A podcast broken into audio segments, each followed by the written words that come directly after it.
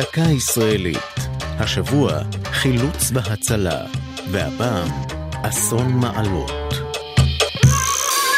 ב-13 במאי 1974 חדרו מלבנון לתחום המדינה שלושה מחבלים, חברי ארגון החזית הדמוקרטית לשחרור פלסטין. כך החל אחד האירועים המדממים והכואבים בתולדות פיגועי הטרור. בבית הספר נתיב מאיר במעלות נתקלו המחבלים בתלמידי תיכון מצפת שהיו בטיול.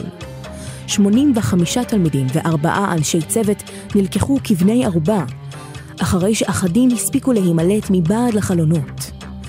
המחבלים דרשו לשחרר 20 אסירים, או שיהרגו את החטופים. למחרת בבוקר באו למקום שר הביטחון משה דיין והרמטכ"ל מרדכי גור.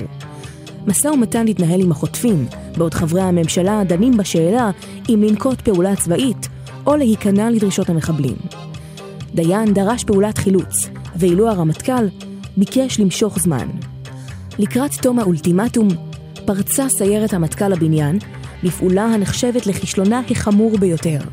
שרשרת טעויות מבצעיות הסתיימה במותם של 21 תלמידים ובפציעתם של עשרות. ארבעה אזרחים וחייל נרצחו קודם להתבצרות המחבלים בבית הספר.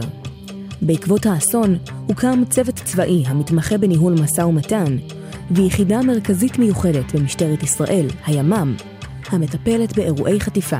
זו הייתה דקה ישראלית על חילוץ והצלה ואסון מעלות. כתב יואב אונגר, ייעוץ יורם שווייצר, ייעוץ לשוני הדוקטור אבשלום קור.